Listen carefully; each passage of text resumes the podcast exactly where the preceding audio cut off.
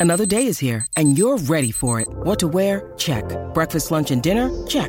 Planning for what's next and how to save for it? That's where Bank of America can help. For your financial to-dos, Bank of America has experts ready to help get you closer to your goals. Get started at one of our local financial centers or 24-7 in our mobile banking app. Find a location near you at bankofamerica.com slash talk to us. What would you like the power to do? Mobile banking requires downloading the app and is only available for select devices. Message and data rates may apply. Bank of America and a member FDIC. 630 CHED Inside Sports with Reed Wilkins. Weekdays at 6 on 630 CHED.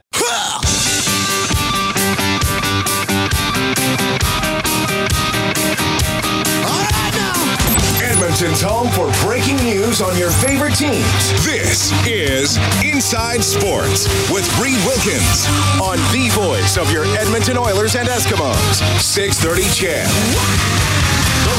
Manziel practicing today with the Montreal Alouettes. Doesn't look like he'll be the starter Thursday against the Eskimos, but wouldn't surprise me if he plays.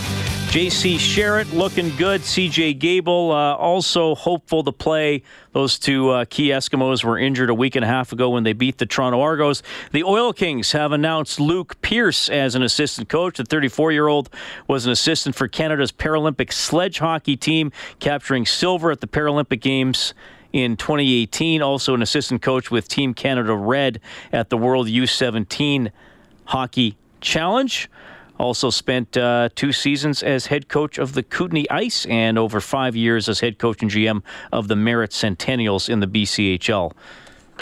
Luke Pierce joining the Edmonton Oil Kings coaching staff. Uh, well, you know, it's talking about Doug Flutie in the last half hour, and uh, I, again, I my the comparisons to Manziel and Flutie are not on the field. They're maybe somewhat in the path to the CFL.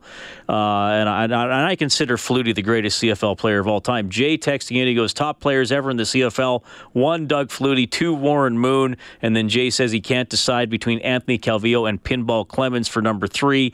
Wayne says, my top three, Jackie Parker, Warren Moon, Doug Flutie. Special mention to Ron Lancaster, Normie Kwong, and George Reed. Well, regardless of the order, I I would take any of those guys on my team. Reed Wilkins with you tonight on Inside Sports. Uh, I would think the greatest Canadian golfer of all time, and no disrespect to my next guest, Ian Leggett, uh, would have to be Mike Weir, Ian, uh, because when you win a major, tends to tends to move you to the top of the list pretty quickly. Yeah, pretty much. I would have to say, especially if you've got a green jacket in your closet. Uh, when you were uh, when you were a young guy growing up, who did you look up to as a golfer? I mean, was there a Canadian to to speak of at the time as an inspiration, or did you have to look up to other guys? No, for me, I was always a Tom Watson fan and a Hogan fan. So, um, you know, I just didn't really, uh, you know, gravitate to the Canadian players. I mean, obviously, at my time, George Knudson would have been that guy, uh, but I was just uh, more focused on kind of the flash of a little bit more flash of the American player. So uh, George had an amazing career, obviously, and and uh, and warrants uh, to be followed by all Canadians. But uh, but Tom Watson was my guy. Yeah, Watson, uh, a great player for sure. Love playing the, the British Open, which I want to talk about in a couple minutes. Uh, Ian, I, I was at a, a, news conference today for the Oil Country Championship. That's on the Mackenzie Tour, which is you know the Canadian Tour basically here uh, for guys trying to work their way up to the PGA Tour. Uh, I know I talked to a couple local guys who are going to be playing in the event. Will Bateman, who uh, won a tournament in South America a couple of years ago, and you know Graham DeLaet, Adam ha- Adam Hadwin among the Canadians who uh, earlier in their careers were on the Mackenzie Tour. When you were uh, working your your way up to the PGA Tour, uh, what was uh, what was your path? Where were some of the uh, you know I guess the the AAA or Double A circuits you played on? Well, I played I played the Canadian Tour for nine years. Actually, drove my car across the country oh, nine oh, times. So. Uh, I've been there and done that. I played the South American tour. I played in Asia. I played in Japan. So um, I played in South Africa. I played all over the world uh, to, you know, keep my game sharp and be competitive and get ready for, you know, fortunately finally getting out on the PGA Tour. It took a little bit longer than anticipated, but, uh, you know, the road along the way was a fantastic road and uh, I have a lot of great friends and fond memories of my times at, you know, Wolf Creek and, and playing at Mayfair in Edmonton and a lot of great friends still in Edmonton. So, uh, I, uh, you know, still remember those times fondly and, and cherish them as stepping stones to finally getting to the PGA Tour. Yeah, I'm glad you remember that because I was that was the next curveball I was going to throw you, and you've played hundreds of tournaments. But I, am glad you well because that was that the was it just called the Alberta Open when they had it at Wolf Creek? Yeah, it was, and it was a it was a great event. It was on during the Ponoka Stampede as well, so um, it was a week before the Ponoka Stampede, and then we went to Edmonton and we would come back and, and take in some some events and some fun at the Ponoka Stampede during the tournament in Edmonton. Uh, any similarities between Wolf Creek and British Open conditions? There's my segue. Yeah, yeah, absolutely, hundred uh, percent. Um, definitely, you know, the type of fairways, the type of terrain that you played on there, and um, you know, I have a lot of great memories again with with the Vold family that own Wolf Creek, and um, but definitely, I, I think it's I, in my opinion, I really feel that Wolf Creek is probably the most underrated golf course in the country, and really deserves to be a little bit higher on the you know annual ranking list than it actually is. Well, a lot of people listening uh, love hearing you say that for sure. Ian Leggett joining us on uh, Inside Sports, former PGA Tour pro analyst with uh, Sportsnet. And, you know, I, I, I got to ask you because when you watch the British Open or uh, whether it's at Carnoustie or wherever, I mean, the, the links golf, the wind can absolutely play havoc. You can get unpredictable uh, bounces as well. Look, Ian, I, I golf a couple times a week in the summer. I got one swing, and I just try to hit the ball solid. How many how many different swings or you know low trajectory, high trajectory is is a guy going to have to pull out when he plays the, the British Open somewhere like Carnoustie? Well, you're absolutely right. You're talking about the bounces. I mean, that's the difference between the British Open and what you see week in and week out on the PGA Tour is that guys have got to understand and be able to accept those bounces and be able to play the ball on the ground more than they actually do in the air. Um, and that's sometimes a little bit difficult for people to get uh, an understanding. We saw how long it took Phil Mickelson to, you know, realize that he can't play, you know, if you want to call it an American style game at the British Open, you have got to play the ball on the ground. And it was accentuated this week, obviously at Carnoustie, because how dry and baked out it was. So the ball could get away from you, and you just have to accept what kind of gets delivered to you. And that's the beauty of the game. It's very raw. I like to say that the British Open is is very raw. It's, when you when you are watching the PGA Tour week in and week out, I mean the manicuring is at its absolute perfection every single week, and you don't have to deal with some of those brutal lies and bounces that you would kind of get delivered to you at the British Open, and you have to be able to get used to that. So I love it. I love watching it. It's a different way to play the game, and I think that the you know players are understanding how important it is to play the ball on the ground. Ian, I, I, got to ask you this because you know I I I love golf. I love playing golf, and I can only imagine what it would be like to have the the swing and the thought process of, of these guys at the highest level, and someone like you who played on the tour. When they when they're playing Carnoustie and they drive into you know the fescue that that knee high grass, and sometimes they hit a really good shot out of there, and sometimes they, they can't even get it out.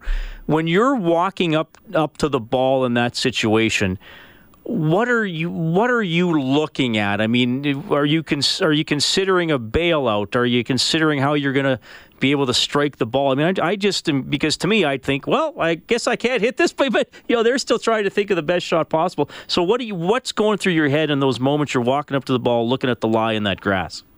Well, that, you're, you're looking at it first of all as if you how much club you're going to get on it, and then you know we saw a lot of shots this week where guys were able to get the club on the ball because the fescue uh, was very, very thin because it was dried out. So we saw some, you know, incredible shots. And with that, the ball could, will come out with no spin on it. So you've got to figure out how far this ball is going to travel, especially, again, you're playing on incredibly hard fairways. So you're going to have to figure out, you know, once it hits the ground, where's this ball going to end up? So that's the greater challenge rather than just going in. You know, there's, there's no, you know, great talent other than brute strength and going in there at a U.S. Open type venue or when you get it in more lush rough and going in there and taking your sand wedge out and chopping it out. There's a much more skill involved in figuring out, you know, where this ball is going to, you know, end up and how it's going to come out. Is it coming out fast? Is it coming out slow? Um, and then you've got to navigate, you know, pot bunkers and, and obviously the burn at Carnoustie. So, you're, you're factoring all that in. A lot of guys would, you know, lean on their caddy for some advice on that, but most players on the PGA on the PGA Tour are just going to look down at that ball and realize whether they're going to be how much club and and you know how fast that ball is going to come out of the lie. Ian Leggett joining us on Inside Sports. So Francesco Molinari gets the win. I, I got to say, Ian, I, I, was shocked it didn't go to a playoff, considering there was a six-way tie for the lead with about six holes to go. Um, what, what? I mean, it, it just looked like an error-free round for, for my eye watching it. What would you say about Molinari's round?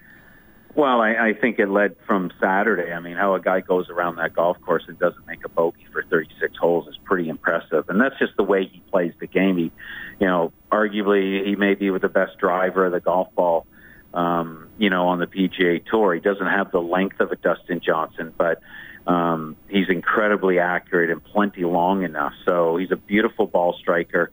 And in the last, you know, two two and a half months, he's he's discovered um, a short game that never really existed before, which is kind of rare for a guy at 35 years old to develop such a stealth short game. He's become a very good putter. It looks like he's always been a good putter. So this this isn't a moment of, of luck or a hot streak. I don't think that he's on with that aspect of his game. He's talked about uh, you know working hard with a mental coach and and and whatever's going on in there is obviously helping him with whatever's happening in his short game because he's always been a good ball striker. So, but what he did on the weekend, especially the pressure of playing with Tiger Woods on a Sunday at a major championship, and the Tiger got himself in the hunt, um, also you know put accentuates the pressure on a player like that, and he just didn't even flinch. Well, and I think it was when he was teeing off on ten for a few moments there, Tiger had the lead by by a shot. Obviously, he went uh, what was a double bogey bogey on 11 and 12. But when he nosed into the lead there, Ian, what were you thinking? Because I was thinking, uh oh, is is this the time? Is he finally going to do it? Yeah, no, I actually thought you that too. When he hit that bunker shot on 10, that was the moment I thought we we are seeing, you know, the 2000 version of Tiger Woods because I didn't think we'd ever see that again. I thought that you know Tiger's been playing well, he's been finding form, but the speed and and you know the risk that he took on that bunker shot on 10 just showed, I think, the golf world that he really is back. And I think it showed Tiger that he's back. I think when he took that, you know, especially the three wood he hit on six when he hit 280 into the wind on, on the front edge of the green, I think everybody realized at that moment we are now seeing a Tiger that we, I don't think anybody ever thought we would see again. So I think it's opened the door to him to be able to play more confidently and really believe in himself that he can win again. So there's no doubt in my mind, not only is Tiger Woods going to win on the PGA Tour again, but he's going to win a major championship. Ian, I'm going to throw. And by the way, I'm, I'm, marking that tape down, so when he does, we bring you on the day after and play that for sure. Uh, I'm going to th- I'm going to throw one more fun one at you here. Tiger obviously had the moment on 18 when a fan yelled in his in his downswing. Xander Schauffele had. I mean, he laughed about it. The, he's he's practiced doing practice swings out of the rough, and there was a kid nearby and said, "When's he going to hit it?" or something like that. And everybody kind of chuckled, and he started his routine over. Let me ask you a personal experience.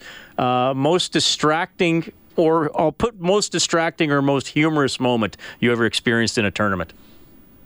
Oh, I mean that, that kind of stuff actually happens all the time. But uh, I mean, at Phoenix, obviously, the Phoenix Open is one of the one of the moments that everybody has to. If you play in that tournament, you're going to have to live through it, and you either love it or you hate it. But uh, um, you know, you, you come up there and these guys in the stands. I don't know where they get their information from, but they've done full research on every player that comes to the tee. So um, those moments are a little tricky, uh, I think, for everybody. And um, but I, I think you go you go through that on the PGA Tour, week in and week out, or the moment where somebody's going to yell something in the middle of your swing. But uh, you know, I can't I can't think of anything embarrassing uh, other you know other than those moments where it is it can be a bit embarrassing when those there's a group of fans that sit right on the railing at the Phoenix Open that yell stuff out about either your kids' names or your middle name or no way. you know things like that. That's a that's a little unnerving at times. But they don't get like um,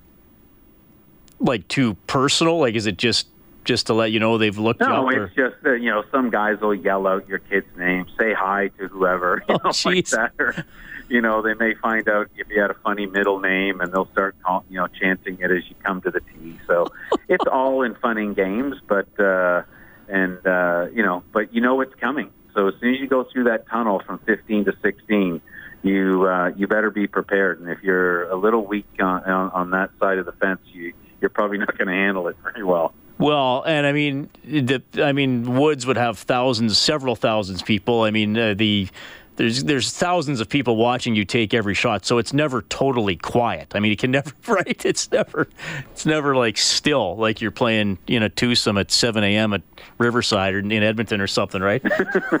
yeah, exactly. But you know, playing with Tiger is actually great. I mean, I played with him a few times, and he's very courteous. He's a great guy to play with. So I think you know for you know the pressures that you're dealing with when you're playing with Tiger Woods are coming from the fans. It's not coming from him because uh, he's very uh, aware of what's going on and how it can potentially affect your game.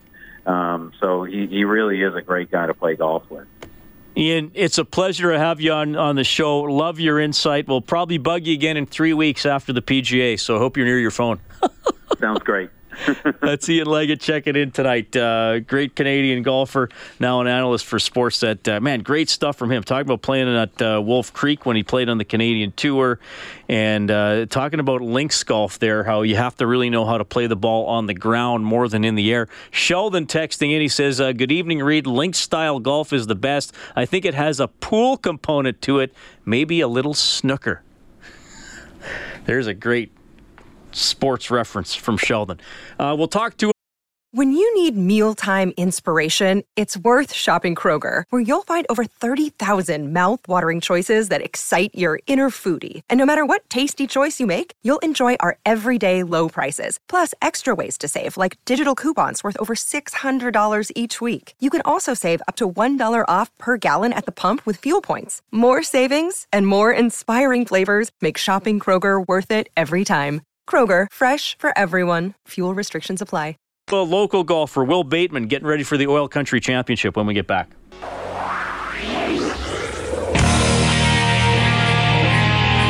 You're listening to Inside Sports with Reed Wilkins on Edmonton Sports Leader, 630 CHED. All right, the Oil Country Championship tees off next Thursday at the Petroleum Club. Stuff's going to start happening uh, Monday with qualifying the Pro Am next Tuesday. Six sponsor exemptions announced today, including Edmonton's Will Bateman, the 24 year old, very familiar with the Petroleum Club. Uh, yeah, I grew up here uh, about age 8 to 13 and played a bunch of golf. Obviously, it's from the shorter tees uh, from the Reds, but uh, yeah, no, it's a it's a good test of golf. Uh, lots of variation in holes, and I'm just looking forward to uh, you know to a couple back tees on the last few holes, and should be it should be a fun week. Where do you feel your game's at right now? Uh, well, you know, you uh, you appreciate being healthy, I think, uh, which is most important. And um, you know, for the last year, I haven't been. So uh, I'm working with a new uh, new coach, and for the last few years, and he's just you know got me back to being 100% healthy. And you know, I'm just looking forward to being out there, really. What's your experience on Canadian Tour, Mackenzie Tour? Uh, so I turned pro in 2012, I think, the end of 2012, um, and I've had status on this tour uh, every year since. Um, and it's just been a great experience to, you know, get used to traveling. I think, uh, you know, the schedule you know, they don't go from East Coast to West Coast or West to East. It's kind of like all scattered. So you really learn, uh, you know, kind of the, what traveling's like. Uh, same with, you know, if you were on the web.com, there's, I think there's over 25 events out there and, and they're all over America. So it sets you up pretty well to, you know, to get used to that type of lifestyle. What's the separation? Give, give fans a sense of the separation from the Mackenzie Tour to the PGA Tour? I mean, is that just consistency? Is it finding a mental edge? Because it could be a couple shots a weekend, right? Yeah, I definitely think it's consistency. Um, I hang out with uh, JJ Spaun, who won this money list in, I think it was 2015. Um, I play golf with him on Saturday, and yeah, it's just, you know, they're just a few shots better um, here and there, and, and just like you said, more consistent and um, you know, I watch him play 18 holes of golf, and it just seems to me. I mean, two weeks ago or three weeks ago, he he had a third on the on the PGA Tour. I think it was at one of the tournaments in Texas, and I think he hit 50 out of 54 fairways, something like that. Um, so yeah, I mean, doing you know, obviously doing stuff like that, you uh, you're to play pretty good golf. Will Bateman, more from him on 630ched.com oil country championship uh, tickets at oilcountrychampionship.com all net funds by the way going to the Glenrose so that's pretty cool as well. All right that's inside sports for tonight. Thanks a lot for tuning in. Thanks to everybody who texted. Morley scott and jason Maas up next with the eskimos coaches show. 630 ched inside sports with reed wilkins. Weekdays at 6 on 630 ched